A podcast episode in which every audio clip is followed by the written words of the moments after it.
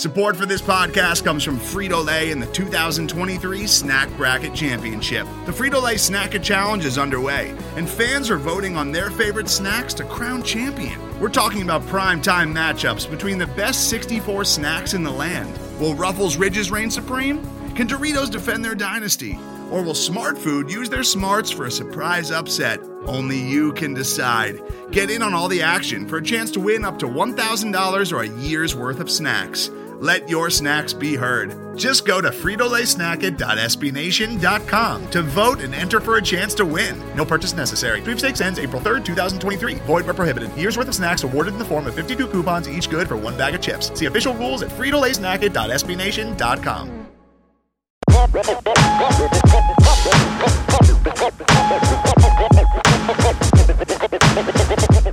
Hey, this is Power Card, aka Project Pat, and you're listening to the Baltimore Beatdown Podcast, the best Ravens podcast on the planet.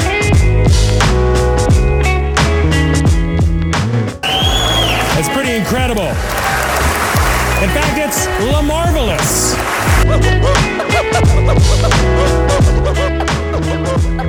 Thank you guys.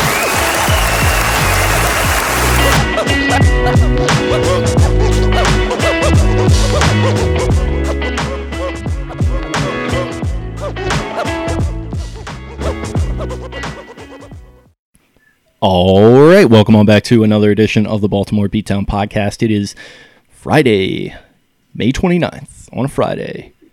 It's all of a sudden summer here. It's very humid. Yes, Maryland has done the whole uh, bipolar or schizophrenic thing that it does, and, we've had our fake summers already. Uh, we've gone back into like snow a couple weeks ago, and whatever the hell else goes on. But it's uh, it's summer. I'm pumped for it. I'm here for it. I'm burned, if you can't tell. You actually do look very nice and bronzed. How was the beach? Beach, we got one good day of beach weather. Everyone was, you know, generally when you go to the beach, people are social distancing unless it's like cr- a crazy, crazy weekend, which Memorial Day weekend can be. But um, it was, you know, everybody kept their space for the most part. One good day of sun. Uh, everything was still carry out only. You got to wear a mask to go pick up food, just like anywhere else. So it was a nice time. Nice to be by the ocean. I read a thing that the CDC said that uh, being at a popular beach is a very low risk activity because you are outdoors. When you're inside with air circulating, is such as being on a cruise ship. Apparently, a cru- apparently being on a cruise ship is the worst possible thing for like an airborne illness. I think that's already like a thing for just general health, is being on a cruise ship. It's you know a negative thing. They're disgusting. Cruise ships, gross. Haven't been on one, so speaking ignorantly, but the idea of them grosses me out a little bit.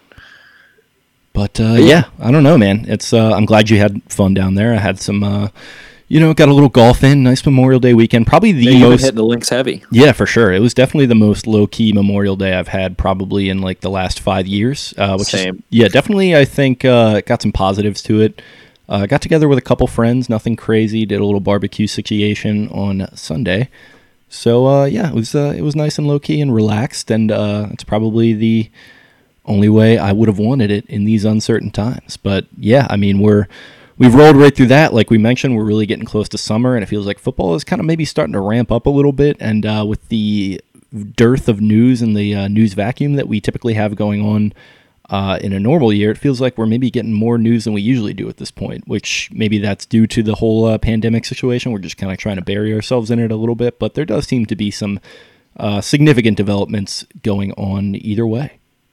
Yeah, I feel like the NFL and football community has recognized that. So I think that, you know, the teams and media and the relationship between them, they're trying to stir some more stuff up to keep people entertained. And we definitely appreciate that. As of today, there were a number of potential rules. Three, I believe 11 were passed. The three new that were passed one is that kick returners and punt returners now be uh, subject to defenseless receiver, meaning that if you hit them when they can't like get their eyes on you after catching the ball, you will get a penalty. Um, I understand the safety part, but it's just the game of football is continuing to try and become safer, and it, it is unfortunate for the sport that we know and love uh, in the the old timey ways. But for the sport to sustain, it is good to keep trying to, I guess, keep it under wraps and improve the safety of everyone. So you love to see that. While those big devastating hits and forced fumbles and perfectly timed hits and things like that are super fun to watch, it's a little disappointing from that aspect, but I understand. The next was that I believe I could be mistaken on the language here, but it was that all turnovers that are taken away due to a penalty will now be included in review, whereas they previously weren't. So that's a great revelation, I feel like, because you do see, you know, a pass interference negate an interception, and the pass interference could have been suspect, uh, something like that. So sounds like those things will be definitely more under review and under some uh, situations. Uh, the third one is escaping me, and then the onside kick was the big news of the day. That ended up getting tabled. Apparently, NFLPA rep Troy Vincent, the former Eagles uh, great corner, said and and safety said that uh, the it got tabled because teams were kind of confused on. Let's say the offense gets the fourth and 15. Let's say, hypothetically, Lamar Jackson throws to Hollywood Brown. Hollywood Brown catches the ball wide open, 20 yards downfield, and runs for a touchdown do teams want that to count as a touchdown or do they want simply after you get the first down anything that happens after that doesn't matter the ball goes back to the same spot um, so I think it's uh yeah I think it's supposed to be like an untimed down. So I think that would probably be what you're looking at because it's yeah, I think that makes the most sense. Yeah I, yeah I definitely agree. Um and yeah I think there's a lot a couple different sort of things that you're going to have to navigate in that sense because think about pass interference that gets called in a pretty, you know, pretty relatively frequent fashion, I would say, uh, these days compared to, uh, you know, let's say 10, 15 years ago, where this would maybe have made a little bit more sense. But uh, I think the refs are going to have to, if not directly, at least indirectly, in some conversations, have some discussions about the way they call pass interference on that type of play, because that could potentially get pretty out of hand, I think. Yeah, absolutely. Um, they also are announcing that I think they're going to delay opening until so next week. Ticket offices, team retail shops, potentially coaches can come back. That was a memo that was just sent in regards to reopening. Uh, so really, a lot of news coming out of the NFL league office today. Roger Goodell dishing out the the facts. So good to see it. Um, then let me see the. I'm trying to find the exact language on what they said in regards to all of these rule changes. But yeah, personally for me, while I'm trying to find it, I think fourth and 15 is too short. I think it needs to be fourth and 20, fourth and 20. I would prefer fourth and 25 over fourth and 15. So you went with the fourth and 20 on Twitter today, but I wasn't sure if you were serious or you were trying to get your little uh, marijuana joke off there. Both. It's I think the I think it was more the irony that I do prefer fourth and 20. I think that fourth and 15 is too attainable and – while we look at fourth and 15 now as you know that's a very unlikely scenario once it's an official kind of as you put uh, unscripted play it's going to become scripted plays for that unscripted play where teams are going to have a pocket of plays designed for that situation uh, gadgety or not gadgety whatever it is they're going to have more uh, time put into that because that's that's a game changer being able to do that and i saw a statistic i it was just on an Instagram NFL facts, and I've looked a couple of them up. They've never been wrong, so I do trust them. Apparently, teams that have attempted onside kicks, regardless of recovering them or not, are 0 and 112 over the last two seasons. And that's you know they they took the reason the change is needed is because they took away the the running start to the kickoff. It's just really freaking hard to recover onside kicks now. I know Young Ho uh, Younghoe Koo, the Falcons kicker got two in one game, and that was like a third of the total recovered onside kicks last year. Um, so it, it, they just took away a part of the game with that, and and maybe the alternative is to allow a running kick and have it that you know if you do a running start and the ball goes past the midline to like past the 45 on the other side of the midline, that's a penalty or something of that. But I think they definitely need to do something to allow teams to get the ball back a little bit. It's, it was part of the NFL for a long time. And I think that drama, that irony, just makes for a better product in the end. I think it's more fun to watch. And I'd like to see teams be able to go surge back in some uncertain circumstances. And it, just because you get an onside kick or whatever it ends up being doesn't mean you win the game. You still have to go score the damn thing. Um, so I'd like to see some more opportunities for that. Yeah, I would say maybe like in one sense, it's maybe just as simple as the illegal touching rule maybe move that line up to like seven yards, eight yards, or something, as opposed to the full ten. That's which, true. Which is That's where the that's just literally where the other team sits. So essentially, what you're counting on with the way that it's currently set up is just a weird bounce that you can just kind of jump up and pounce on. Uh, you know, which does obviously happen from time to time, but I mean that's just like such a low percentage type deal that if you maybe even move that up two or three yards, and uh, you guys that are just you have guys that are just absolute bulldogs that are just going to pounce on the ball on the uh, you know kicking end of things, then maybe that could uh, lower that percentage a little bit and just make it maybe a little bit more fair for the team trying to go for that onside. But uh, I do understand the fact that like yeah, you don't want to like make it super super attainable, but maybe just a little tweak that you know fans have some hope. Um, I want it to be attainable like one out of ten, like some ten percent of the time, maybe twelve percent of the time, somewhere around there. Um, there, you know, there's the the thing that Troy Vincent added on top of that was you know those who have a Hall of Fame quarterback to be excluded from this discussion. So obviously, having you know Chiefs are going to benefit from that. They're going. They're just going to go for it every time if it's fourth and fifteen. Yeah, exactly. So that you know, it, it's, it's I, I'm trying to imagine a mid like maybe the, I don't know, the Jets. So I love Sam Darnold, but maybe the Jets like Joe Flacco. I want to hear their input on it. Yeah, Joe Flacco, Sam Darnold. I want to hear their input on it. Apparently, the discussion was about 30 minutes long, which is very long in their eyes. So seems like they're going to end up doing something one way or another. Uh, they also approved a competition committee report, which includes to plan a te- to test in the preseason an expanded booth to official communication with certain objective info, a narrower change, quote unquote, to the Sky Judge proposals that were withdrawn, uh, but a notable step coaches support. So it sounds like they're trying to get some booth judges and improve that aspect a little bit. Uh, then there were there was also an expansion from two players allowed to return from the injured reserve during the season to three. So that's an extra player as well. I thought it was And- only one. So that was news to two me. Either last year or the year before. I think last year was the first year of two. Okay. And now they're doing three, which makes sense. Yeah, let let guys come back if they're able to. Especially with the expanding rosters. Yes, also true. Um, so the official language was make permanent expansion of automatic replay reviews to include scoring plays or turnovers negated by a foul.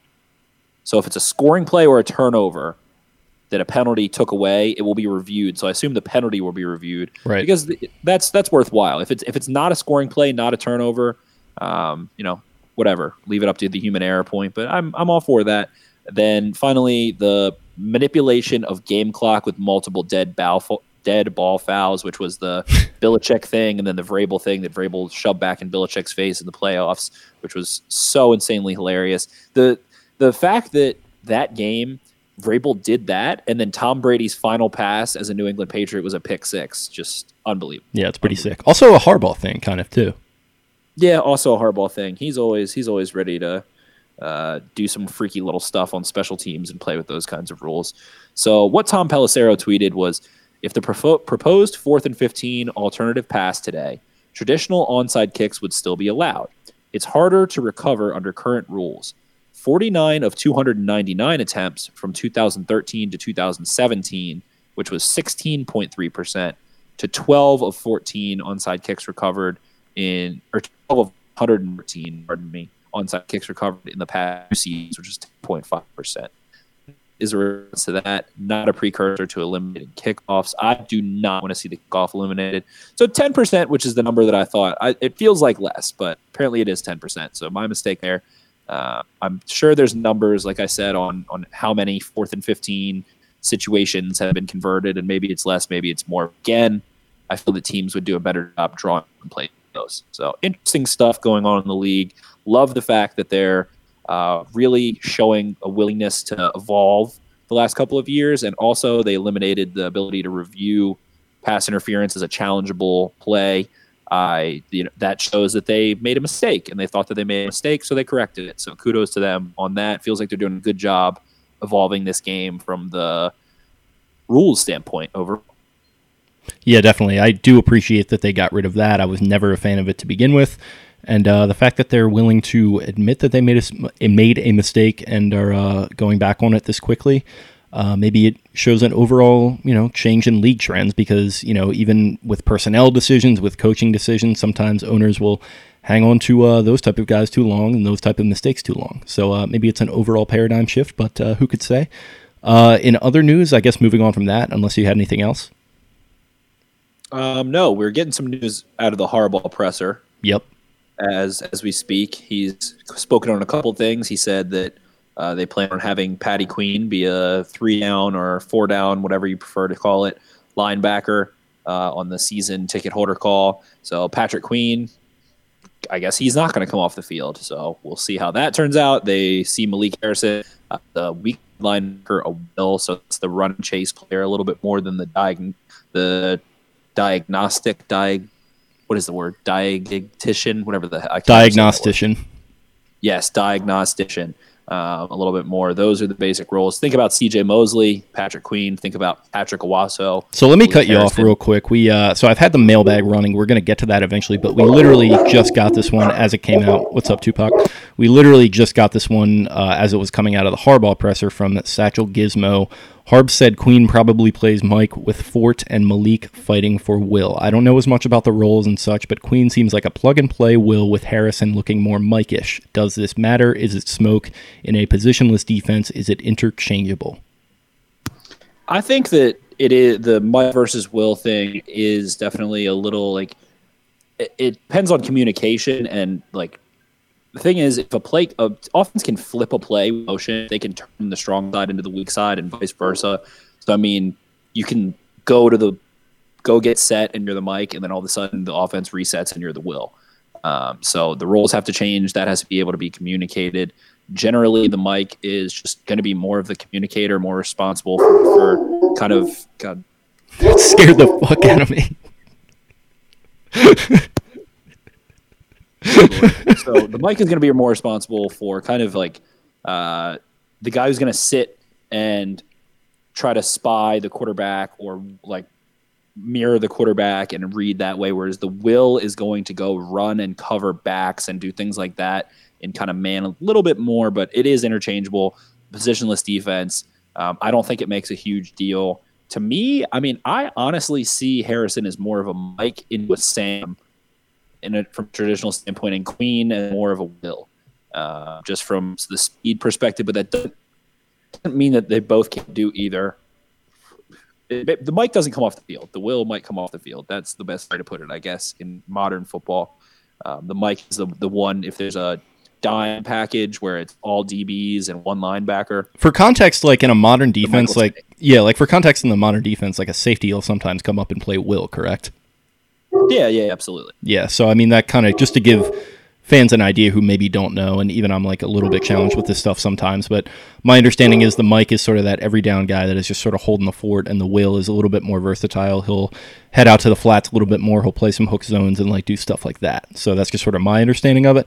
Uh, and from the way that these guys set up as like an athletic perspective and what they did at their respective schools, maybe it does seem like the roles would be interchanged from what Harbaugh was talking about. But like you mentioned with a positionless defense, it is kind of like just whatever Wink needs out of them and what their athletic profile sets them up to do. But you know, in a modern defense, with the way that uh, you know teams are throwing the ball nowadays, a guy that can cover is definitely going to be worth leaving on the field for all three downs, at least in my opinion.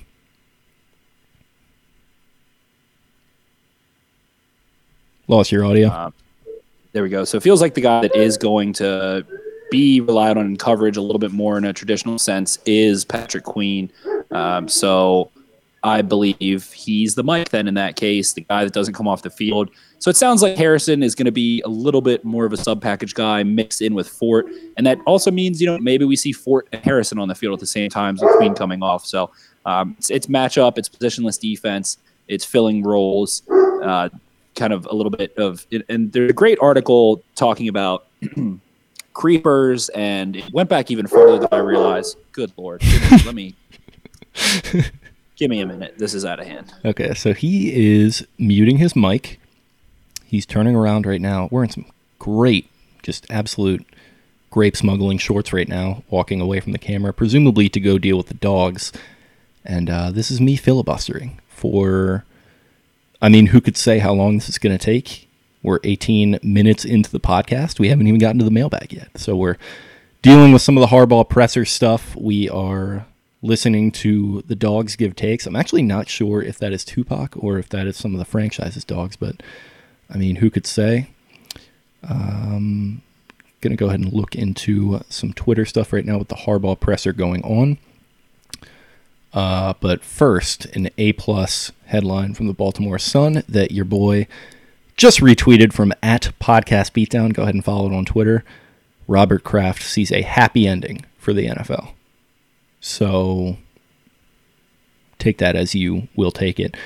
But uh, yeah, I mean, with the Harbaugh presser going on, uh, just coming hot off the presses, I guess I'll just go here. Jonas Shaffer. John Harbaugh says he expects one of the Ravens' two undrafted free agent tight ends, Oregon's Jacob Breeland and Georgia's Eli Wolf, to make the team. Can't forget about Charles Scarff either, is what Jonas adds. But that's an interesting discussion. I think that's one we're probably going to get into with uh, Breeland and Wolf because we have a question about Breeland in the mailbag, I believe. But uh, that is quite a statement. And now he's back. All right. I'm good. What were we even talking about? I was just filibustering there for like two minutes. We're talking about Malik Harrison, Patrick Queen, LJ Fort. I read an interesting article tying back to D or uh, Dave Aranda, who was the LSU defensive coordinator for a couple of years. He famously, I need to catch my breath. Whew. okay, I'm good now. So he uh, loves the creeper concepts, and I've written an article broken that down. You know, that's why Patrick Queen makes a ton of sense. LSU likes to simulate pressure. They blitz with by only sending four and dropping someone else. That's why Matt Judon is a essential piece for the Ravens defense because he can cover well and drop off from the outside linebacker position. And so Aranda apparently all the way back to like 2002 used to be an admirer of Mike Nolan, who would simulate pressure in different ways in a basic level back then.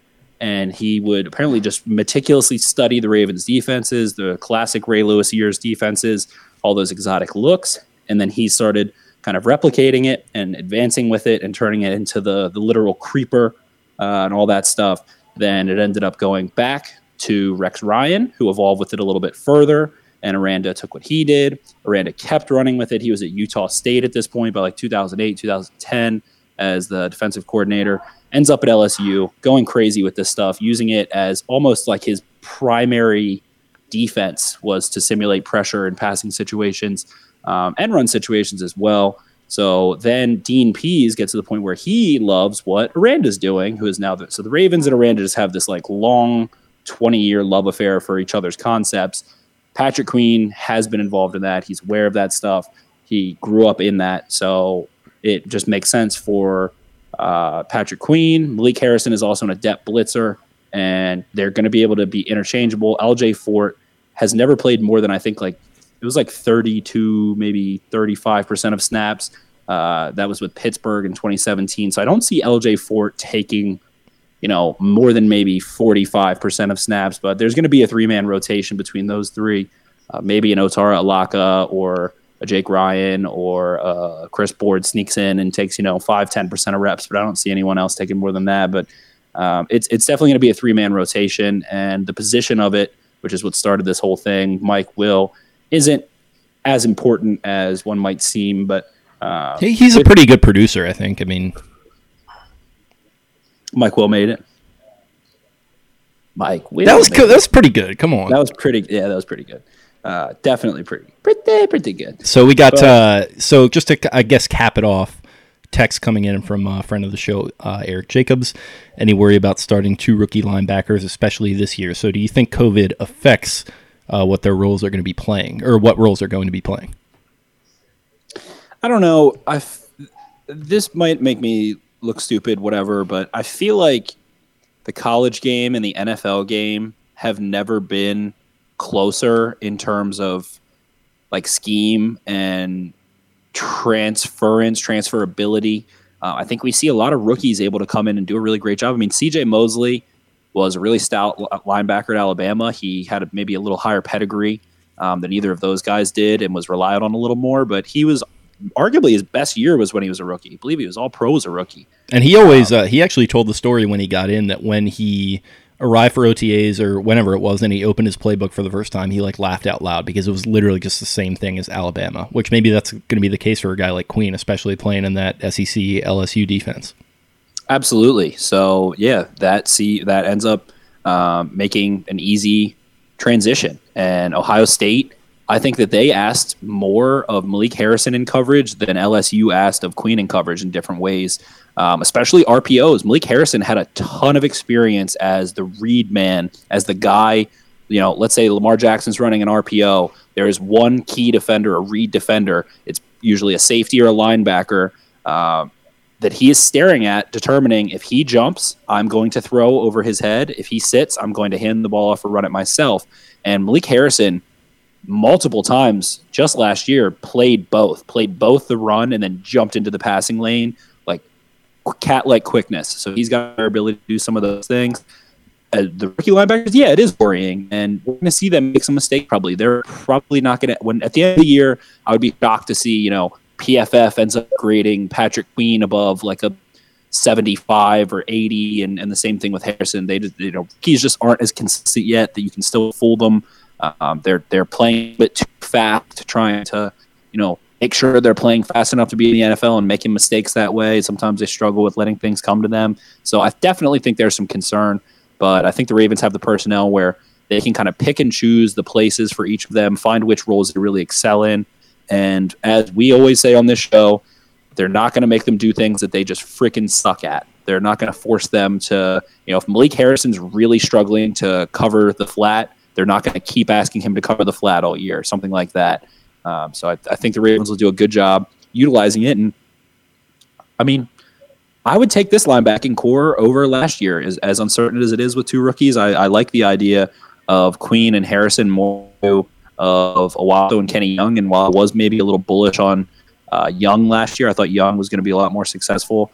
It feels like you know the Ravens identified those guys weren't the answer and are pretty confident that at, at one of, if not both, Bean and Harrison are going to be the answer. So it's still know, a it's still a gamble at linebacker, similar to last year, but the pedigree is much higher, so therefore confidence should be much higher. Yes, they have a much higher pedigree of the dudes they have. I mean, Wasso was never a true linebacker. That will position, they wanted him to play Mike, didn't work so well. Run around like chickens with their heads cut off, end up getting benched and cut or benched and traded, you know, by the first month of the season. Those guys aren't playing anymore.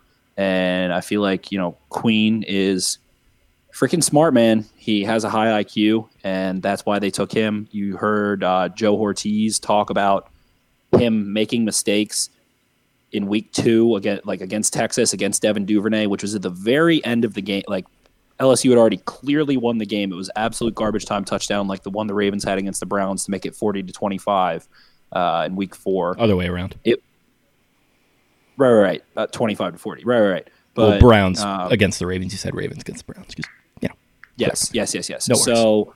Um, they saw him make a mistake. He didn't get enough depth in a similar concept, and boom, a couple weeks later, he ends up picking off Tua Tagovailoa and uh, showed that he improved off of that situation. And I think that Queen is a cerebral player, and maybe Kenny Young and Patrick Onwuasor weren't. So it is what it is. We'll see how they end up performing, but they'll have their rookie lumps. I think year two next year, they're going to kill it. That's where I think they'll really be a dominant unit between the two of them. For sure. And I mean, you still have guys like Fort in the mix who strong last season. You know, you bring in Pernell McPhee, different position, but he's going to be in that linebacking corps teaching them. So, I mean, you still got some holdovers from last year uh, in what was, you know, wound up being a successful year for the front seven. So, uh, very excited about all of that. One last bit of news that we're going to definitely be covering in the mailbag, but I uh, just wanted to touch on it real quick. Uh, rumors again surfacing uh, with Jamal Adams now upset with the Jets. He got Gary Myers from, I think, the New York Daily News reporting that uh, he is very much seeking a new contract, aggressively trying to get it done. The Jets aren't even trying to open dialogue until the season starts, which is kind of a bold move, I guess. Uh, just to alienate one of your franchise cornerstones. But uh, in light of the fact that uh, they're really not making any headway on that, uh, he is possibly going to be seeking a trade here. He sees the Cowboys as a prime destination.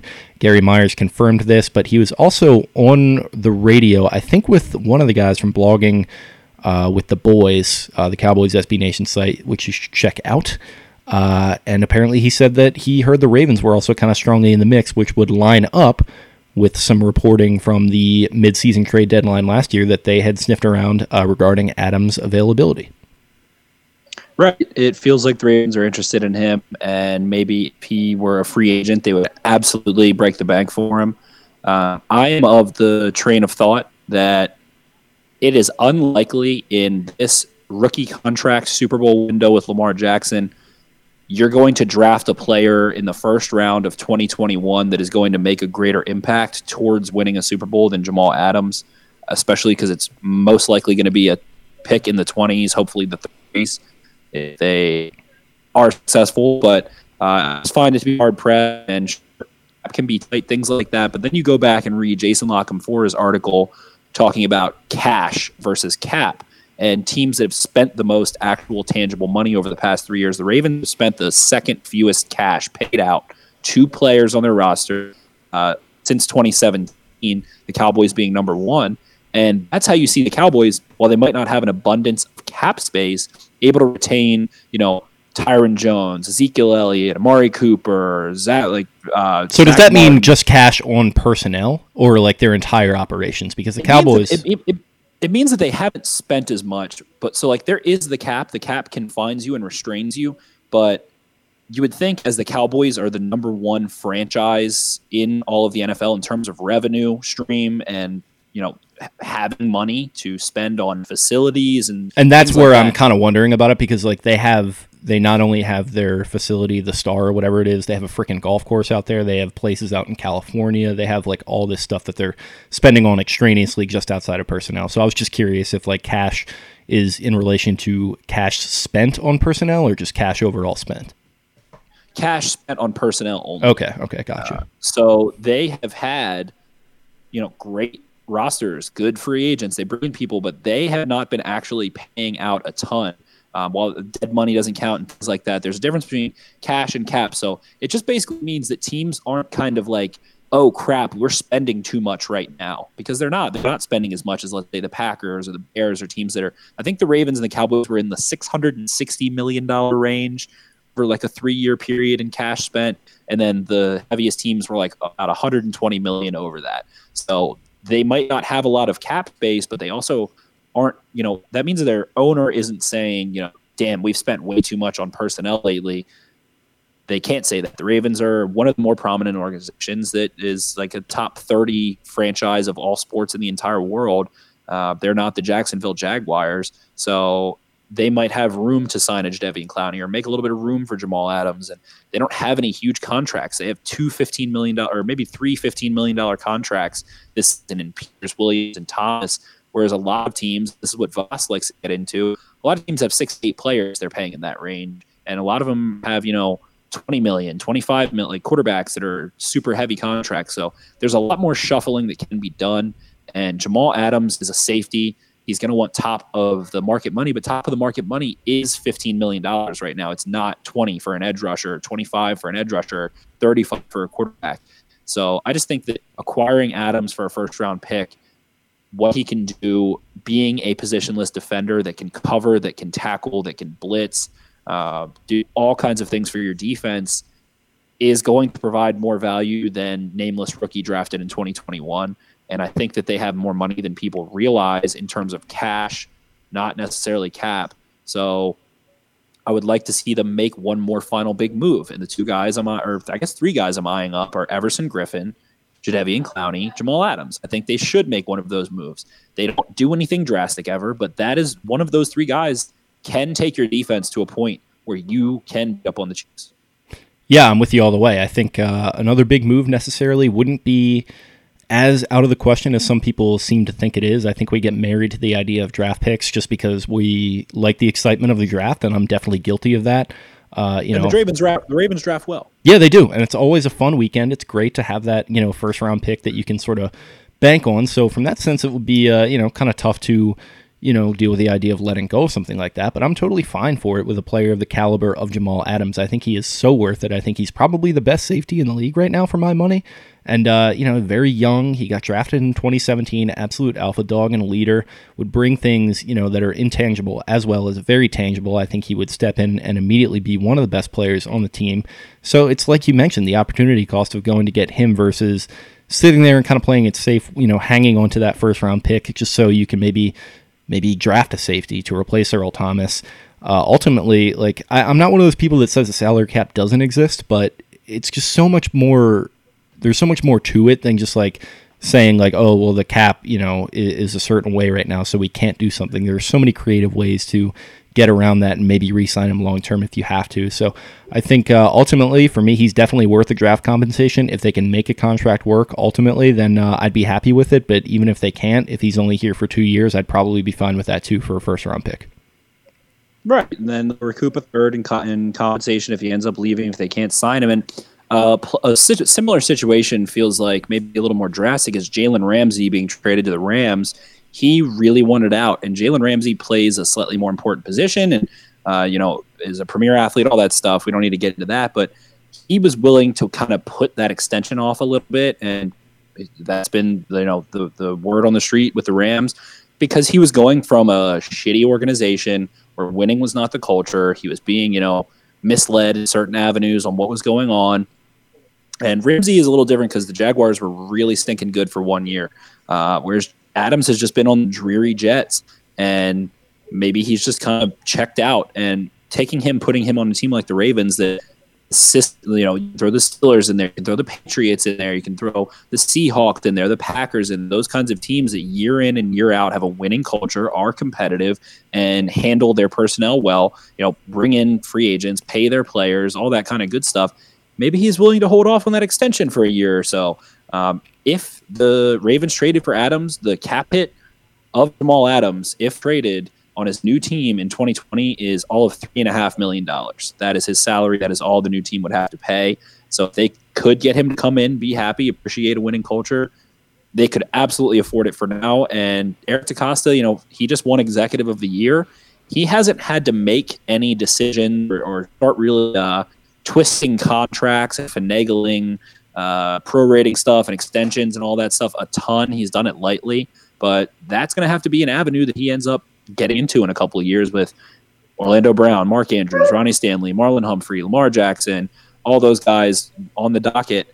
There's some finagling to do. So add Jamal Adams. Let's see if he really is executive of the year. So yeah, definitely. They, yeah, they're an organization that tries to win pretty much year in and year out. They also, you know, keep an eye on the future. They try to keep themselves well set up, but their ultimate goal is to try and win a Super Bowl ring, you know, very, very often. And uh, not every team is going to accomplish that, but it's just having that mentality that's half the battle in mind. That's why I'm not totally like down with tanking and all this stuff. I understand the logic behind it, but when you fall too far down that rabbit hole, then you kind of lose that winning culture, and players don't really buy into what you're trying to do. So, like a team like the Browns last year, who has all the talent in the world, they can't get it done because they're being led by this guy that doesn't know how to win ultimately, and a uh, young quarterback who's still, you know, getting his feet underneath him. So, I think maybe, you know, I don't want to like it's not even me like just trying to take a shot at the Browns or anything. It's just kind of like the way I see it ultimately, and that's like what leads to players like Jalen Ramsey and Jamal Adams get sick of losing quickly because you're on a team in college like Florida State where I think Ramsey won a national title. You're yeah, you know, did with Jameis. Yep. Yeah, exactly. Then you're you know you're Jamal Adams and you're doing a good job at LSU and you know having good years under I think Miles and then Coach O you get to the NFL and you're just like having these double digit losses every season and it's just like wears on you like you forget about the human element of it almost where these guys are just getting the shit kicked out of them for 17 weeks in a row and they just have nothing to look forward to eventually that's going to wear on you and uh, it does not surprise me in the slightest that Jamal Adams would want to move and uh, I think the Ravens definitely make sense as a destination for him. I know he probably would prefer the Cowboys, but I think he would probably have the Ravens within a top two or three list. Uh, so that's all I've got on that. Anything else before we jump into the questions? Yeah, so I mentioned Jadeveon Clowney. The other news report is that the Browns offered him the most money of any team so far, and he's just not in a rush. Uh, a lot of people are kind of saying, a lot of the big J journalists are saying, if money was what he wanted, he would have signed with the Browns. And apparently, that's not all he wants. He wants to be part of a winning team. Uh, wants to have a good fit. There's a really great article that the Seattle Times did uh, last summer, right when the Seahawks acquired him and kind of interviewed him and talked about some things. One thing in that article that maybe is a little bit worrisome and pertain, uh, pertaining to maybe signing with the Ravens is that Jadeveon Clowney apparently felt that he played out of position in Houston as an outside linebacker, which is what the Ravens would have him play. I don't. We could see something different this year with the additions they made. We've kind of discussed several times how maybe they're moving to some more even front looks and could play him as a traditional defensive end in some pass rushing situations and whatnot. But apparently, he wanted to go to Seattle because he wanted to play defensive end and he wants to go play a classic hand in the dirt defensive end. And Matt Judon versus Clowney, that's where there's you know some contrast and why they're difficult to compare. Matt Judon dropped back into coverage over 100 times last year. Jadeveon Clowney hasn't dropped back in coverage 100 times in his career combined.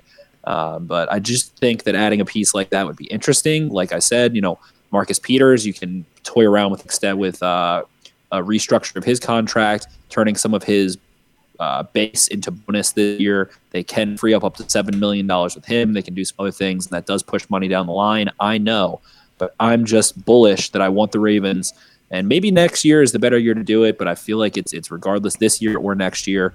Uh, they have they're in that Super Bowl window. Lamar on fifth year is going to jump up into probably what the I think the new thing is fifth year is uh, is basically a franchise tag now.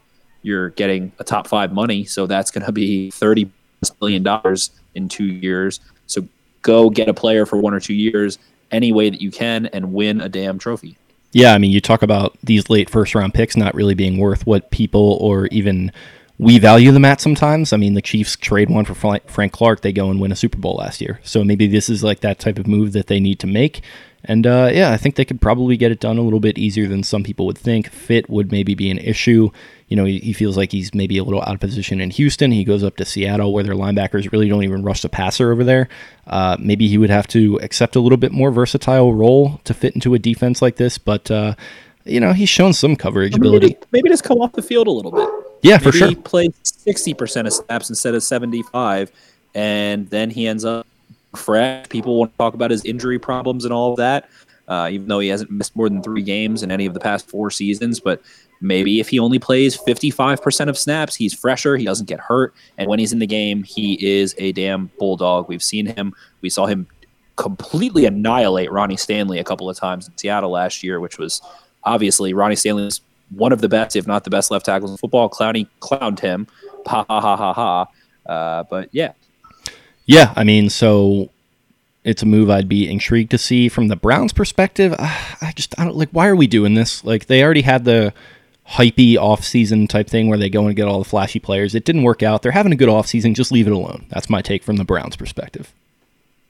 Yeah, they need to build slowly. Uh, they they put too much on their plate at once. They do have a new head coach. And I, for all that Kevin Stefanski is that Freddie Kitchens was not, still you don't want to keep loading up too much. Grow in increments. They clearly are capable of that explosion that we saw maybe with the Rams or uh, with uh, San Francisco 49ers and some teams like that. They're able to get a new head coach, bam, turn things around, fly onto the scene, go to the playoffs, all those things. Even though the Niners did it a couple years into the Shanahan regime, but um, still, I don't know that they're capable of putting that much on their plate. Clowney doesn't seem like he's ever been a problem in the locker room or anything like that. Uh, but yeah, like you said, Flash is not sub- substance, and I would like to see them prove the substance and then start doing the Flash again. For sure. So I think that wraps up the news. What do you say we jump into the mailbag? So first one coming from Christian Cutto how will second year wide receivers around the uh, NFL, including Hollywood, rank after this season? So I guess he's saying like Hollywood, Mecole Hardman. Who else did we have in the draft last year? We've got DK Metcalf, Terry McLaurin, N'Keal Harry, AJ Brown, um, Andy Isabella, Diontae Johnson, Darius Slayton, Preston Williams down in Miami, uh, who actually quietly had a really good year. So definitely and that's why I, th- I, find it kind of ironic all the talk of this year's draft class. Last year's was has potential to be one of the historically best, very deep, um, as opposed right as opposed to the Mike Evans, Odell Beckham class, where that one was just super top heavy. Uh, this one is deep, deep, deep, deep, deep. For me, I love Terry McLaurin. He was one of my favorites in last year's draft class. I can't believe he went as late as he did. All he did at Ohio State was get open, separate, win, and be a freak athlete. Uh, incredible gunner. I think that he is poised for a monster year. Uh, our boy Emory Hunt came on and talked about Dwayne Haskins and some of the things he saw. We also talked with Derek Clausen, QB class, when we had him on. He also said, you know, he doesn't think that Dwayne Haskins is ever going to be a superstar, but he doesn't see him being anything below an average, you know, to 10 to 20th NFL starting quarterback. I think I had always And- compared Haskins to Jared Goff. yeah, I so can see like that in the, kind of I in that range. comparison. Maybe I know like people are kind of low on Goff right now, but I you know Goff had, I mean, Goff had an MVP caliber year and went to a Super Bowl and, and flashed the year before that when they were 11 and 5. So I, I definitely see that. I think Haskins, that term gamer, maybe a little more of a gamer than Goff, a little bit. Um, yeah, well, much tougher. bigger too. Like just in terms of like physical, just size, Yes. like filled He out. my- he's- I, I'll put him somewhere between Goff and Ben Roethlisberger. Okay. Somewhere in the middle of that. I like that. Um, I think that Ben would be an absolute ceiling. Obviously, Ben has been a monster, but I've seen Haskins able to hang in the pocket, hang tough, make some tough throws. Uh, he actually was very accurate on deep ball passes. Had a crappy completion percentage, but yeah, Terry McLaurin for me is at the top of the list. Able to win every single way, can run after the catch, blocks his ass off, uh, underneath, over top, everything. We saw him absolutely torch Jalen Ramsey and torch AJ Bouye last year a little bit, uh, very early in the season. So definitely love, love, love him. AJ Brown is the next one that was super successful. We didn't even mention Deebo Samuel, but AJ Brown was super successful. Um, just average 20 yards a catch, freak after the catch. I mean, well, everyone knows that Deebo is you know destined to be the greatest receiver of all time. So it it's kind of goes without saying. Yeah, uh, but yeah, AJ Brown. I mean, the, uh, it, it's really just tif- it's difficult to rank them because Yeah, like for me, I'd, I'd approach it in this way where I think that in terms of guys that I expect could be superstars, I'd go, I'd probably throw Hollywood in there. I'd go Mecole Hardman in that system. I like that fit a lot. AJ Brown, definitely. DK, definitely. McLaurin, definitely. And then the rest of the guys that we've been talking about, I think could have very solid careers too. I think, is Christian Kirk from last year as well? no, no, no. He was the year uh, before? Yes, they they have Andy Isabella. Isabella, got- yeah.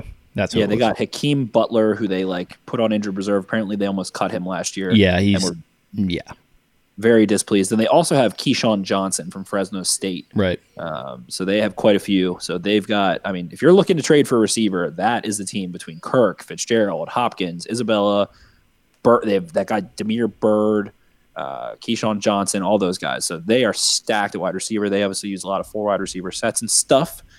But yeah, the way I, yeah the way I'd assess it is just it's a very very positive outlook for the full class maybe four guys that could be superstars and then a bunch of guys that could be very viable players including even dudes like Kelvin Harmon that had like three four hundred yards last year for the Redskins there's a lot of guys the one that I'm down on and will continue to be down on and, and wait until he impresses me and willing to be wrong on, I guess is a good way to put it, is N'Keal Harry. Uh, didn't see a ton out of him. He was injured. He, I didn't love him after I watched his tape last year. I was shocked that he went in the first round over, you know, Brown, Samuel, Metcalf, all those guys. Uh, so he is one that I'm down on. We'll see. We don't know what the hell Jarrett Stidham is. Uh, I think he is like threw 10 passes and one of them was a pick six, but that doesn't really mean anything in that By sample Jamal Adams. size. To Jamal Adams, correct. And I don't know what the hell Jarrett Stidham is, but that is a receiver that I am uh, wary of, especially in fantasy and all of that. But maybe everyone else is too. And if you can get him in the last round of your draft and take a flyer on him, maybe that's not an awful idea. But that is the one guy I would steer clear of for now. sick moving on coming from Calvin is the next one isn't that your name Calvin Klein uh, if you had to choose, who do you guys think are the most likely candidates to be our 2020 Kaare Vedvik, i.e., the guy that shows out in the preseason but could be used as trade bait due to excess talent at the position, or what vet gets cut in favor of this guy? I think we've kind of both been on the Gus bus for this one a little bit. Yeah, Harbaugh has been saying he likes the the, the four running back thing, but let's say there's a devastating injury in I don't know Seattle. Mm, they signed someone. I don't know. Aaron Jones in Green Bay, something of the sort. And they just have Jamaal Williams. Actually, no, they draft. I don't know. I don't know. Yeah, they drafted one. too. Yeah, they drafted AJ Dillon, but uh, yeah, I think Gus Bus is definitely an option. Maybe one of the interior offensive linemen, maybe Pat Mekari, maybe Bradley Bozeman. Uh, they could end up getting a third, fourth round pick for for a team that's really desperate.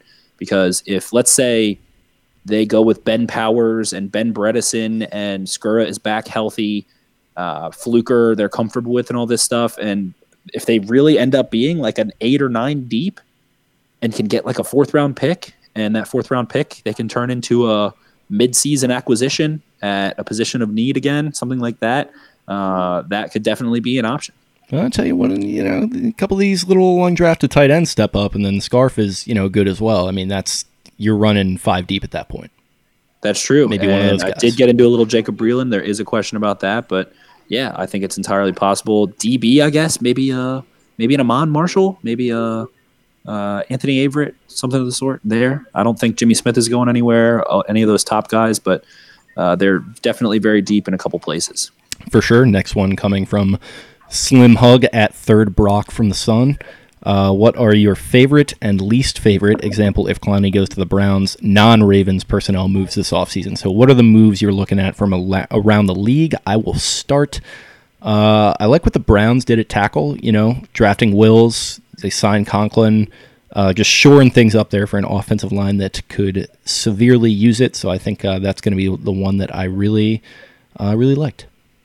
I like Byron Jones to the Dolphins, pairing him with Xavier Howard. They also brought in Van Noy, uh, a couple other pieces of that Patriots player tree, I guess you can call it. But Byron Jones is a guy I'm super duper high on. Not a ball skill guy, not an interception guy, but my lord, he can cover so much ground. He is long, fast, can jump, does everything. He's kind of kind of fits that Ravens uh, play the man, not the ball thing where they want to press and, and try and swat the ball away instead of go for picks and end up getting scorned. But I think that was an awesome move. A great place for Brian Flores to start was having awesome corners. That helps you uh, not get blown out, I guess, is a good thing for a developing team to have a secondary that can kind of maybe keep you in the game and prevent some of those big plays. So I thought that was really good.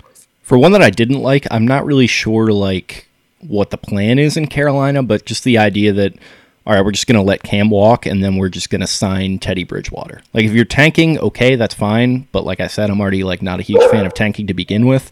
But uh, Cam Newton for Teddy Bridgewater, in my mind, not really looking like a great trade off right now. God, oh, give me a second. Yeah, there's just absolute chaos going on over there right now. He's still muted. He's looking around. Whinnying down there. Is that your dog Well, or No, that is uh, Fran's parents' dog. okay? I was Yeah, gonna say, sounded a little more, a little more gravelly than usual. Yeah, no, Tupac is is just laying on the ground, passed out, so it's not him. He's always pretty chill. Oh, very, very, very chill. He'll give a little, uh, but yeah, So I mean, so do I. right. Carolina, Teddy Bridgewater, um, he's all right. You know, okay, quarterback. I agree with you. I mean, can can Cam Newton just not throw a frick uh, football right now? Is that You got situation? yeah, you got to think there's like a serious health issue going on right there, and that's you know probably part of why they released him. That's maybe part of why nobody has signed him at this point. But even if I'm like trying to transition into a new year, I'd rather just like hang on to Cam for another year, see if he can maybe get it done. And if it doesn't work out, it doesn't work out. But just like trading him straight up and saying like, all right, Teddy's just got the keys for this year. Uh, I'm not totally on board with that.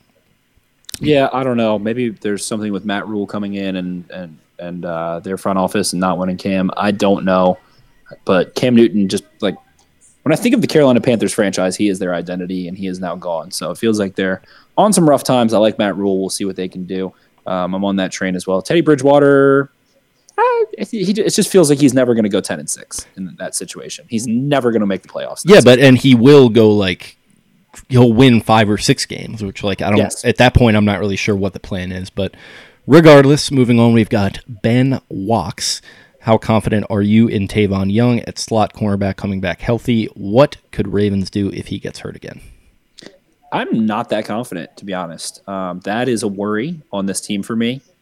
Maybe the only one position wise, I guess maybe interior offensive line, I'm still waiting to see, but they have depth at least. But as far as slot cornerback, like I'm gonna I guess they have the luxury of Jimmy Smith to make it Peters and Smith on the boundary and Marlon in the slot again. I'm just I just don't want Marlon in the slot again. I'm I don't want to try to tow stuff with a Porsche. I don't want to take him and misuse him. Um, I was talking about on Twitter how great he is. Maybe he can play safety, but I would hope for that, you know, in 2027, not in 2020. Um, I don't want Marlon Humphrey to have to go into the slot again. And he was fine there, but that's it, it's an entirely. He's like, too physically, just ab- he's just an absolute specimen. Like, and guys like that are just built to play on the outside. I mean, he's very Yes. perfectly capable of playing in the slot, but it's like you said, towing, you know, a, a car with a Ferrari. Like, it kind of doesn't really. It makes it doesn't make sense to you're just not you're not looking to drive with your three iron. for sure, unless you know you're having yips with the driver. You know, That's not true. not speaking from personal experience or anything. Uh, shout out to the big right miss. Um, but yeah, I guess I'm not really too confident either at this point, to be honest. And I feel like they've tacitly acknowledged it with some of their draft picks, like Marshall at cornerback they brought in. They keep bringing in guys at corner, so maybe they're just sort of you know not too confident themselves. Hopefully they are because he did sign that extension, but. Uh, Regardless, uh, it feels like they have plans uh, at the position in case he is not ready. So Yes, and I'm a little worried. I mean, for me, I'm not having Anthony Averett play boundary corner in training camp. I'm having him in the slot the entire time. I think he has the physical skill set and the quick feet and the speed there to kind of do some of those things. And and I think he is a little scrappy while he's not maybe the smartest guy in the world on the field. But I, I want someone playing exclusively slot behind Tavon. I'm not sure who it is. It's not Marcus Peters. It's not Jimmy Smith. Um, I don't know, man. Geno Stone, maybe. I, I don't know. I don't know. But I'm a little worried there if Tavon can't play. A neck injury is is freaking horrible. They're extremely debilitating. Uh, not terribly not to mention all the other injuries. I mean, the guy has just had trouble staying on the field uh, Yeah. in his four or five years in the league. So I yeah, It's I, unfortunate. He, he reminds me of Lardarius Webb. Yeah, awesome yeah. playmaker when he's on the field, but hope I, I, it just feels like he's going to end up never being able to come close to the potential he has because of injury. Yep. Moving on, Connor Kellerstrass. What do you think the target share for wide receiver tight end will look like this season? Can do percentage or actual number. Let's include Hollywood, Boykin, Snead, Duvernay, Andrews, and Boyle. Uh, I personally think Hollywood is going to get the the lion's share of targets from the receiver position. I think Boykin's going to be after him, and then Snead from the slot getting some. I think Duvernay is going to get involved. I think he's going to see some stuff from the backfield and things like that. And then uh, I think Andrews is once again going to get absolutely fed, and Boyle is going to be more of a blocker. Yeah, so let's see. Last year, Andrews got 98 targets, which paced everyone. Uh, Hollywood got 71, Willie Snead 46, Nick Boyle with 43. And that sneakily is a number I feel like goes up a good bit for Nick Boyle uh, into the 50, maybe even 60 range, just because he's on the field so damn much. And Hayden Hurst is now gone, who had 39 targets. Uh, Boykin only with 22. So you have to think that Andrews is going to go up in targets. That's that 98 with him being on the field 40 some percent of the time. If he's healthy this season, stays on, I don't see a possibility where he has less than 100 targets. Him and Lamar have great chemistry. He works over the middle of the field. He's good in the slot, good playing from inline, all that good stuff. Um, Hollywood, you have to think if he's healthy, man, he looks healthy, he looks strong. Have to think he's in that 100 target range as well. So that's, you know, 200 ish targets around there. Lamar Jackson threw the ball total 446 times, if I'm not mistaken, off the top of my head. Um, I could scroll up, but I don't feel like it. I'd really like to see Willie Snead with more than 45 targets. I feel like he's always been a consistent first down maker. Um, I think he was not targeted enough last year, to be honest. Uh, the same goes for Miles Boykin. So I think receivers start to take a little bit more of the line share uh, than they did last year. I believe it was 41% of the total targets were to tight ends, which led the NFL. You know, the Eagles were close to that as well. Um, so Andrews, Boyle, and Hurst totaled somewhere around 170 targets in that department.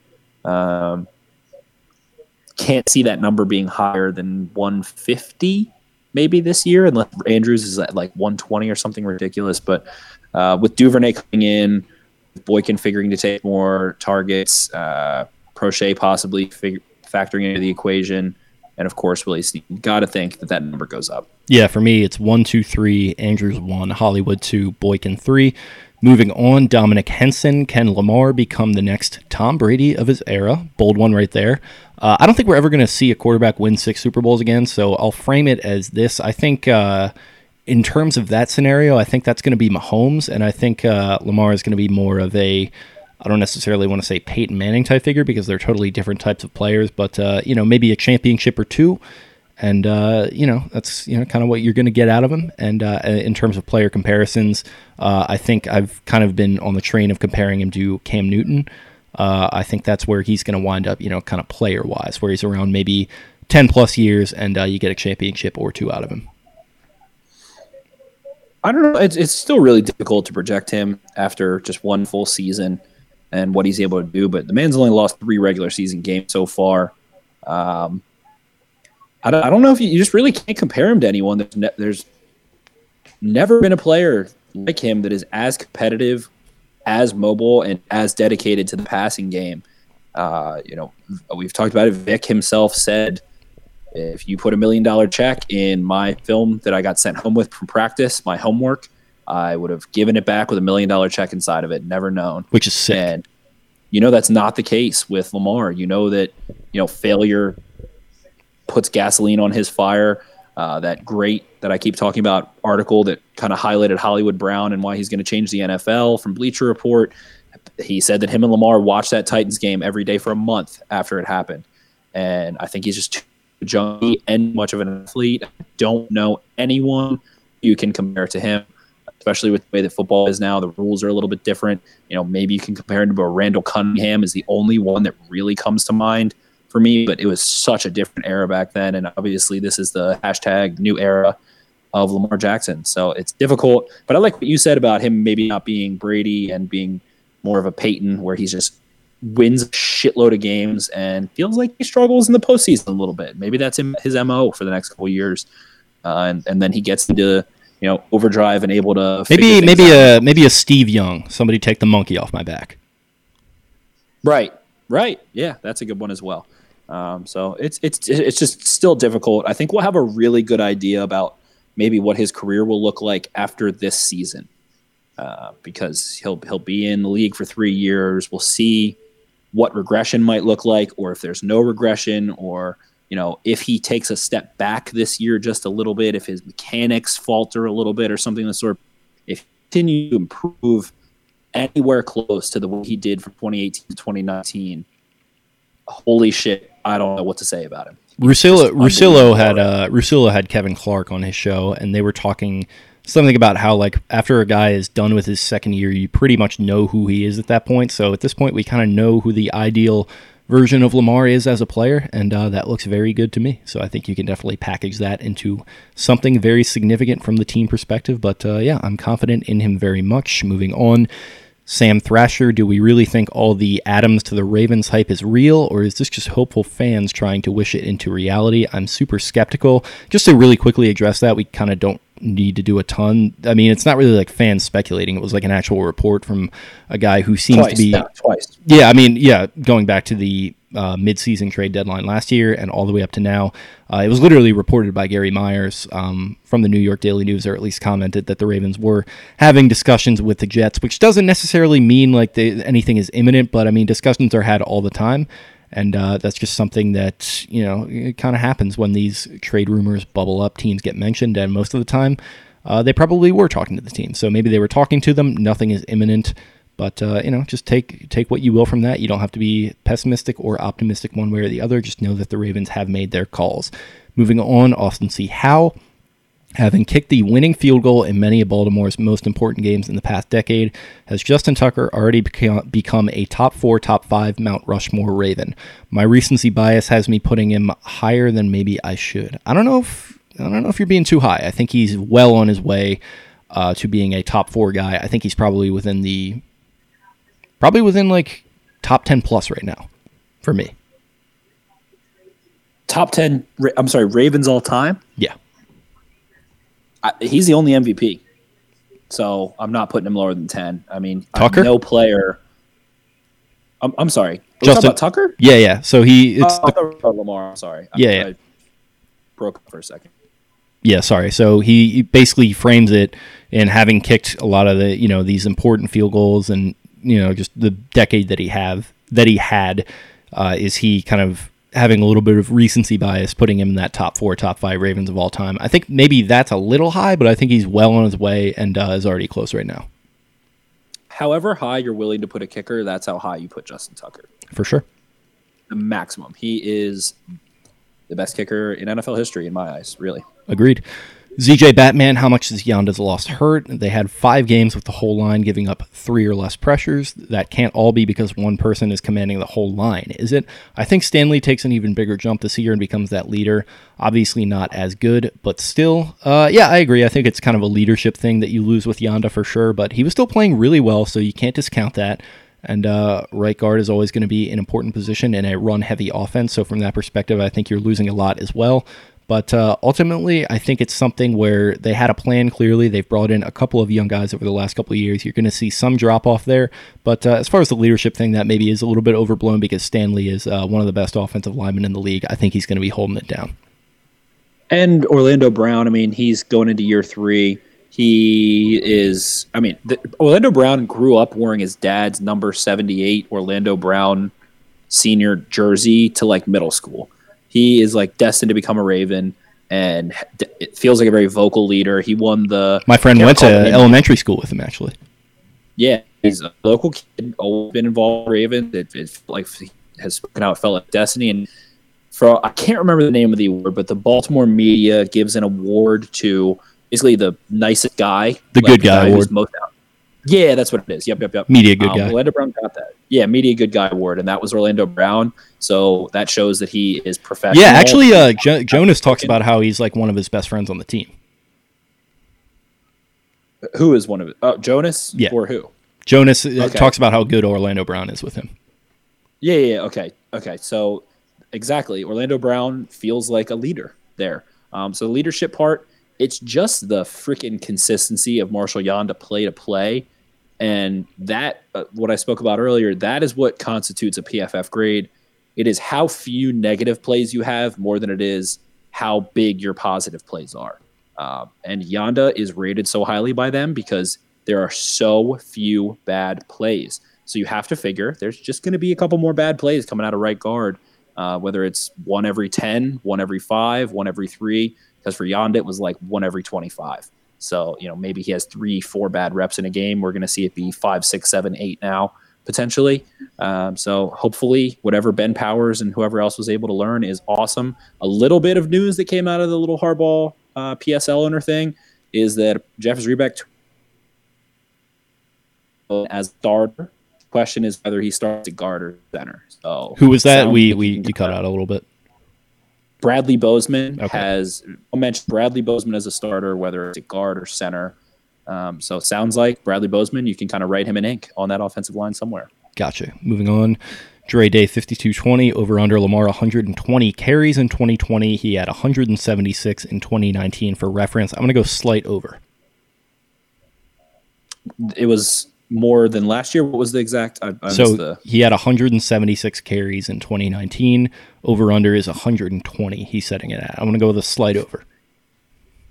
Yeah, I'd say like 145 for sure. Maybe maybe a little less than that for me, but uh, yeah, I think uh, they're making a lot about how he's going to be running less. I totally can understand why, but uh, you don't want to, you know, if you got a nice engine in a car, you don't want to just replace it with a you know not as good engine for no reason. All sorts of car analogies going on today. By the way, check out my Formula One streams on Twitch.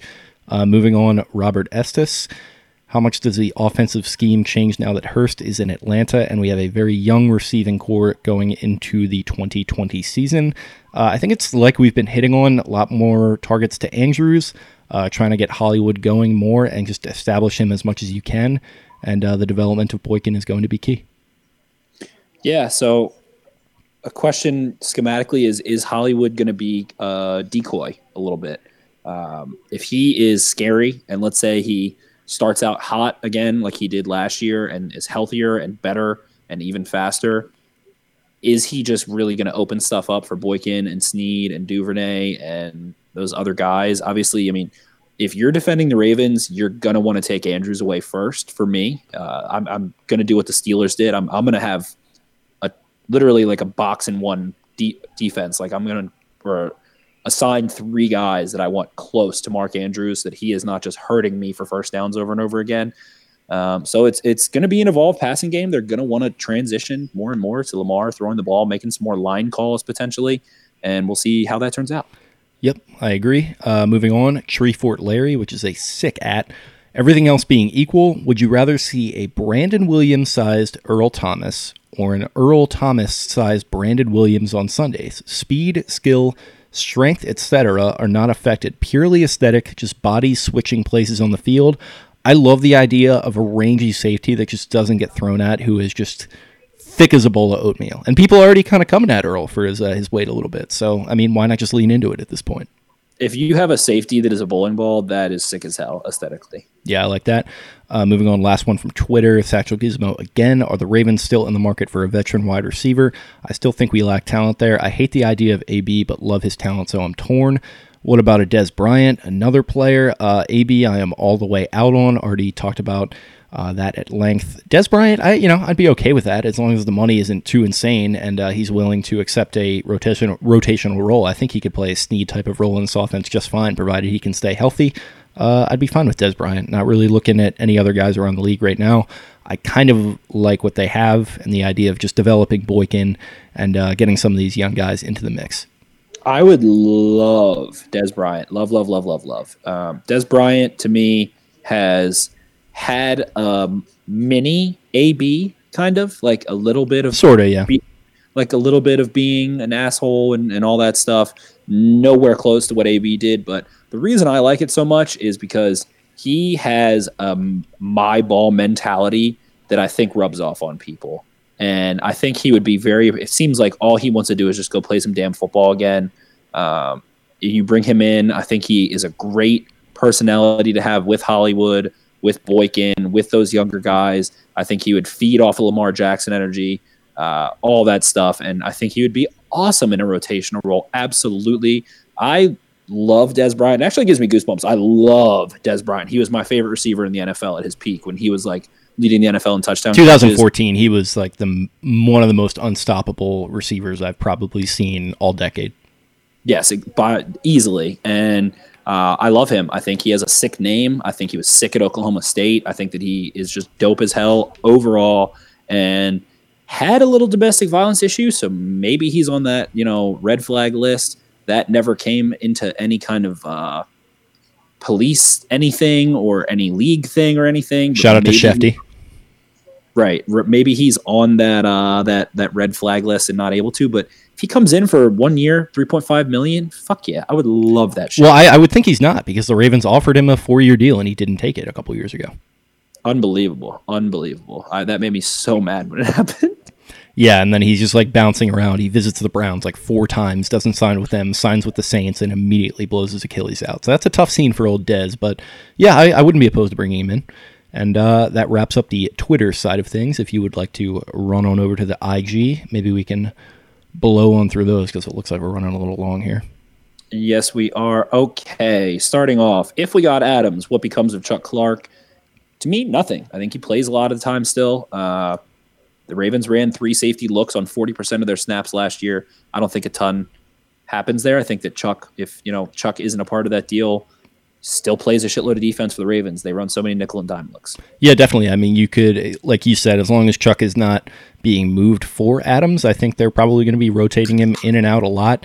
Uh, I think he played up a little bit for them last year. So, uh, yeah, and, you know, very smart player. So, you definitely want to keep him in the fold as long as he is with the team still. Definitely. Are you, or Otavio Mel, oh, geez, the first rose was B. Hmm, Dude, you crushed that. First question was B Rose 931 and Otavio, Millar. Are you not concerned with Queen missed tackles? He has a lot compared to his solo tackles. No, I'm not. And the reason I'm not, I talked about in the extensive article I did on him and when I was kind of previewing him for the, or scouting him for the NFL draft. So his missed tackles, he doesn't use his fucking arms. That's why he misses the tackles. He puts his head down, puts his shoulder down, and makes a huge collision. And the tackle, uh, the guy like Najee Harris was able to break three tackles against him specifically, which was like three of the 10 tackles he missed last year. and it was because he just didn't wrap up. And I've seen him wrap up a thousand times. He just needs to be a little bit more consistent. Uh, so I'm not terribly concerned with that. And then Otavio Molar said, I love the rest of his game. Yeah, me too. Uh, moving on, Cole James. I think Lamar wins MVP again. Thoughts? Also, what is his ceiling overall as a player? Pretty tough on that. Do you think Lamar win MVP again, Jake? Uh, no, it's MVP is a completely narrative driven award. Well, maybe not completely. You definitely have to play well. But uh, if you were the story of the season and you play, you know, reasonably well enough to be in the MVP conversation, you are going to win the MVP. Uh, that's why I think people are so high on Kyler Murray. They think the Cardinals have a chance to win double digit games. This is you and I included as well. Uh, we think the uh, Cardinals have a chance to be pretty good this season, and uh, we think Kyler's going to play pretty well. So I think that is probably ripe for you know just having this narrative driven boost to win the MVP. And uh, there's even some other young guys. Maybe Baker could have like a really bounce back year, and the Browns could win ten games. He'd be in the mix for me. Uh, it's it's just so narrative driven that I think uh, Lamar being the story of the NFL for a second year in the row is so unlikely. Um, so that's kind of why I would be a little skeptical of that for me, the three potential options are for MVP are Mahomes because it's Mahomes' league and we're living in it, and and everyone needs to know that, and that's fine. I can understand that. Um, he is that good. He could easily deserve a second MVP. Number two is Kyler Murray, which Jake already touched on. Number three is Russell Wilson, just because that is me driven. And let's say the Seahawks end up 11 5, 12 and 4, and Wilson just kind of continues to be that consistent. I think that the AP is probably so sick of getting shit about how he's never gotten an MVP vote and people freaking out about that. But maybe they just don't give up rat's ass. But those are the three guys for me. Uh, Lamar will be right there in that discussion as well. But I wouldn't bank on him because just like Jake said, it's going to be hard for him to outperform Mahomes if Mahomes is healthy and be the new catchy story because he's already done it. So it's just a little difficult. We already touched on the ceiling part, but thanks, Cool James. Moving on. Givens Mazer, if there are no fans or fewer fans watching games, how does that affect the advantage at M&T Bank Stadium?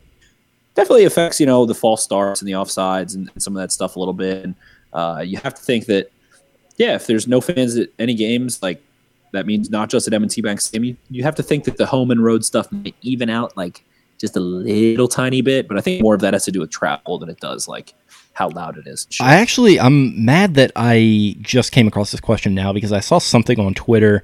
Uh, one of the numbers heavy guys, I forget exactly who it was, but they were tweeting uh, a study from even before all this pandemic stuff came out about how a good home field advantage really does influence ref decisions in favor of the home team. So, mm. uh, yeah, maybe refs are going to be a little bit more neutral. And uh, like you mentioned, stuff with the false starts and whatnot.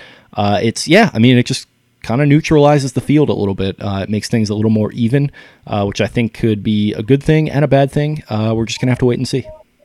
Helps on the road too, so it evens out either way. Uh, another question: Have you guys watched film on Jacob Breeland or Tyre Phillips? What are your takes? So I watched Jacob Breeland. Honestly, like looked at him for the first time today. He has like such a weird body shape. He just, he looks like a giant baby. Like I, he has a Benjamin Button Breeland. Yeah, Benjamin Button Bre- Oh fuck, that's gonna stick.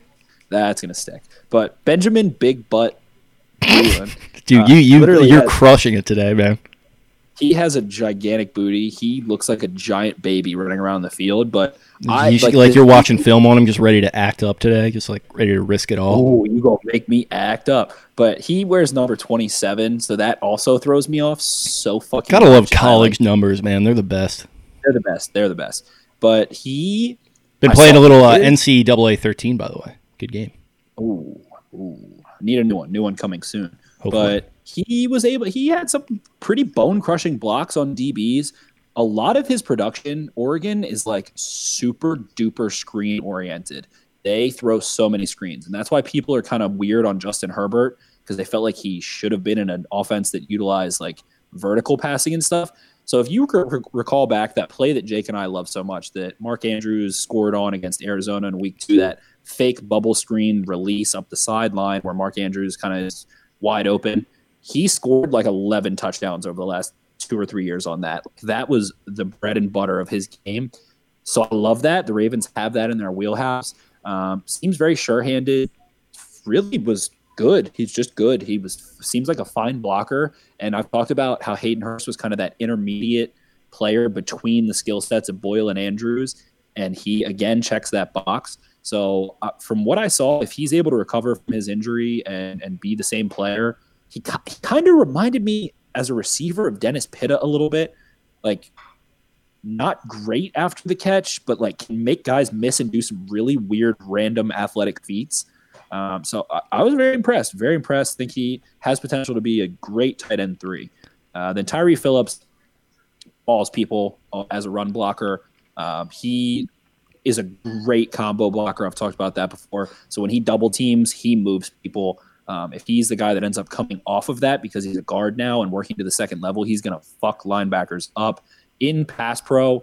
Slow feet, uh, pretty slow feet, and that's why the Ravens probably want him inside instead of outside. That basically is why guys kick inside is because they're they're not long enough to play tackle. He is. He has very good length, or their feet are too slow and they're just not like quick enough in their kick step. So that was my takes on those two guys. Yeah, for Phillips, i am definitely trying to get more into the uh, tape watching stuff. Been reading up some books on like schemes and things so that I can get more into it. I'm admittedly not too well versed into the O line yet, where I can intelligently comment on Phillips. You also, the thing about you is that you know what you're you kind of know what you don't know, so you never like reach too far or anything. Uh, so I think your takes are always spot on. Yeah, that's where I'm like, that's where I don't want to go too far into like commenting on Phillips. It's like you mentioned, I, have watched some stuff on him. It, you know, seems like kind of that Mueller type of guy, but I don't necessarily know what I'm looking at when I'm watching him quite yet. Trying to get there. But as for Breeland, seen some highlights and stuff, watched a little bit when I saw this question. Uh, yeah, I mean, I like what I saw on tape. I like a guy who's, you know, productive at tight end in college, and uh, you know, there's certainly a lot of production. Looks a little stiff, I think. Uh, it's kind of like yeah. it's like it's like you mentioned. He's just kind of like looks a little unnatural out there in some ways, but he definitely found.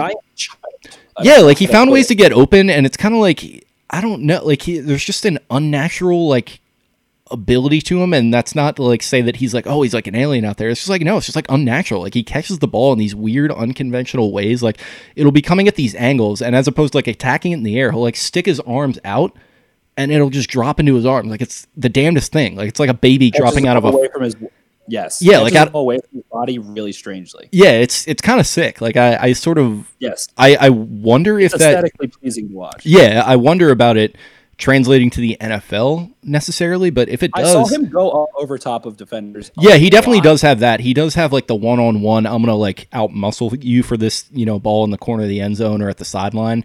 So uh, he does, you know, he has some of those traits to him that I definitely like. There's sort of an unnatural, you know, uh, you know, thing with it, but Pitta probably wasn't the most natural receiver as you mentioned uh, coming out of BYU there. So yeah, ultimately he recovers from that injury a little bit, and then like I mentioned while you were away uh, Harbaugh said that he does expect one of these undrafted tight ends to make the team. So uh, yeah, maybe it's going to be him.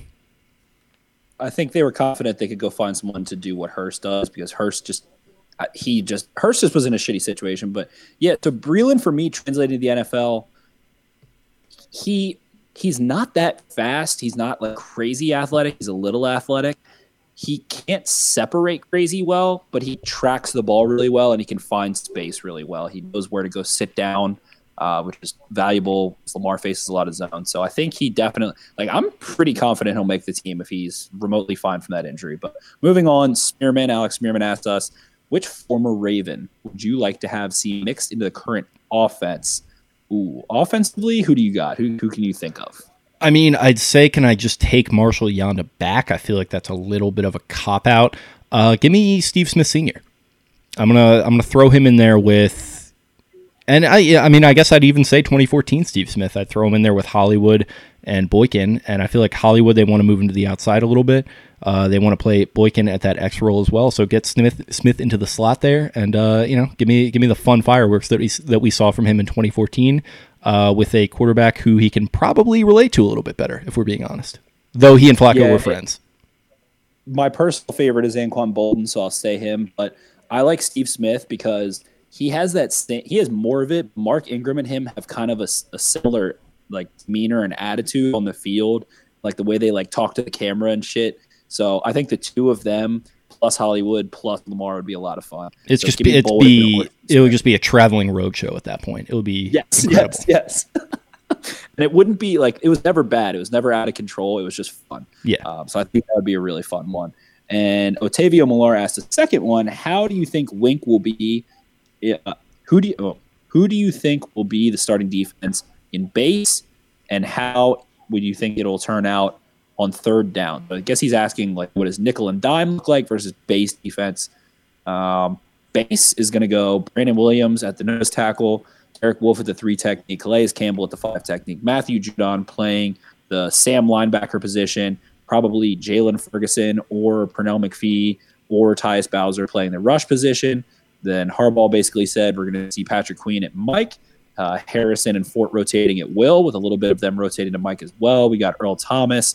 Uh, we got Chuck Clark playing free strafey strong safety. And we're going to see mainly Marcus Peters and Marlon Humphrey in base defense and a nickel. We're going to see some Tavon Young. We're going to see uh, maybe some Justin Madubuike, maybe some Jimmy Smith and things like that. So it's it's going to be, I mean, all around. They're not in base defense very much. It'll be a big moving part. Moving on, we got E main seven. Excited to see a healthy Tavon Young. Jimmy Smith to a Brandon Carr role as a sub safety question mark. Uh, I think Harbaugh actually hit on that today and said yes. Yeah, he did. He, uh, yeah, and that's something we've you know even been talking about is that Jimmy's got the length and the physicality to get back there and play some safety and body dudes up. So uh, yeah, go ahead and uh, mess around with that a little bit. I like it. Always been a really strong tackler, and all, I've wanted him to play some safety for a couple of years now. He just like he should have done that like two years ago. He's just never healthy, and they never have enough corners, but they finally do. Joe Boykin, Ninja JC. Are the Chiefs now a big rivalry than the Steelers? I would say they have to beat the fucking Patrick Mahomes Chiefs first to consider it a rivalry because if the Chiefs come into Baltimore and win this year, they are the Ravens' daddy. Like three wins in a row, three years in a row. That's not a rivalry. It's interesting because I look at it in the way that, and maybe this will go over some followers' heads, but like in European soccer, they have what they call like derbies. It's spelled derby, but they pronounce it derby. And so like that's an old that basically means rivalry game. And so like they'll right. with a lot of teams they'll have two of them in a year and one of them is basically like your historic rival that you've just been duking it out with forever. So like Borussia Dortmund in Germany, their historic rival is a team called Schalke, but Schalke's kind of not really in the mix to win the title year after year. Uh, so their rival that they're in the mix to win the title against is Bayern Munich. Yeah, so they're the best team in Germany. So I kind of look at it that way, where the Steelers right now are kind of in that Schalke position where I don't really see them as like a threat to go and win a Super Bowl, but I see the Ravens and the Chiefs kind of jockeying, and the Chiefs kind of as that Bayern figure that they've got to get over the hump with. Very well said. That is an unbelievable analogy. Absolutely agree. Um, B Rose 931, who was our last question, is also our first question. Am I the only one who'd rather trade for an elite edge rusher than Jamal Adams? No, I don't think you're the only one. Um, edge rushers are just more expensive. They're more valuable than a safety. That's the premier defensive position. Really, is either boundary corner or edge rusher. They just cost a little bit more. Um, Jake mentioned, you know, Frank Clark. We've talked about Jadeveon Clowney and stuff like to go get a guy like uh, even like a I don't know, like I guess Yannick Ngakoue is the obvious one you have to talk about. It just is like this whole damn big thing, and it feels like guys like that. Like Jamal, I, I don't know, it might sound stupid, but I feel like Jamal Adams isn't really being a diva. He's just like pay me or trade me. Yannick Ngakoue is like being a little bitch kind of about his situation. And and I he's also been to an AFC championship with the Jaguars. Jamal Adams has never true. won anything in the NFL. That's also very true. Um, so I don't know. Yes, I think a lot of people would rather have a really good edge rusher. The Ravens secondary is better than the pass rush. Uh, they just cost a little more, and it's it's tough because the Ravens scheme, like I, I just don't, I just don't know what what pass rusher is a perfect fit because their pass rush is so multiple, comes from so many places and so many different designs. Like I don't think they need an expensive pass rusher like that.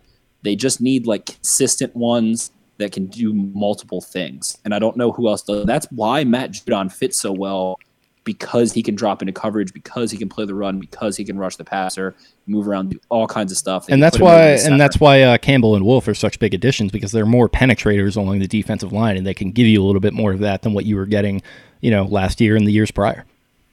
Exactly. So I think they scheme up pressure well. Uh, but having a guy who gets 15 sacks is more valuable than a guy who gets six interceptions, probably. So I think that you're not alone there, but that sums up the Instagram mailbag. The Twitter mailbag is also fat today as well. So we appreciate you guys giving us all these questions, making us think, giving us content.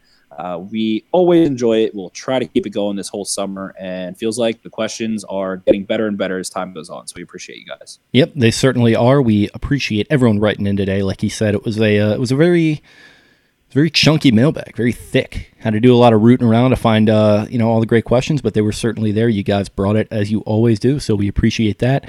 Anything else before I? thick with a K today. It was like T H I C K thick. And then maybe back to a couple C's even. I mean, we can just maybe get crazy with it. The one thing we didn't touch, A, who always comments in our live feed, said Diontae Johnson. Yes, I'm buying him in fantasy. That is my last comment of the mailbag. Diontae Johnson's gonna have a monster fantasy year for his draft position. For sure.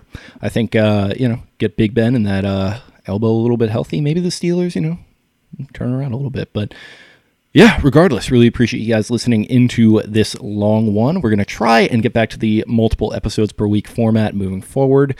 Uh, we, I think we took off, you know, the the beginning of this week, recovering from Memorial Day. These things happen, but uh, I don't know. It wasn't really that high key of a mem- Memorial Day for your boy anyway. So regardless, we're gonna get back into that rhythm pretty soon.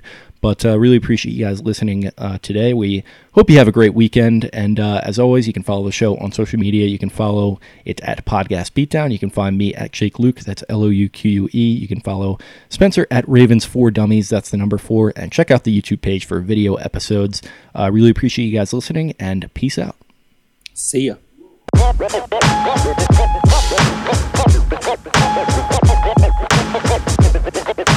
All right, thanks a lot. Appreciate you guys. See you later.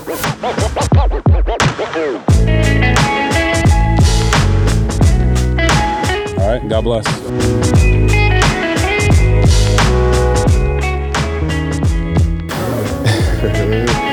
Hell yeah.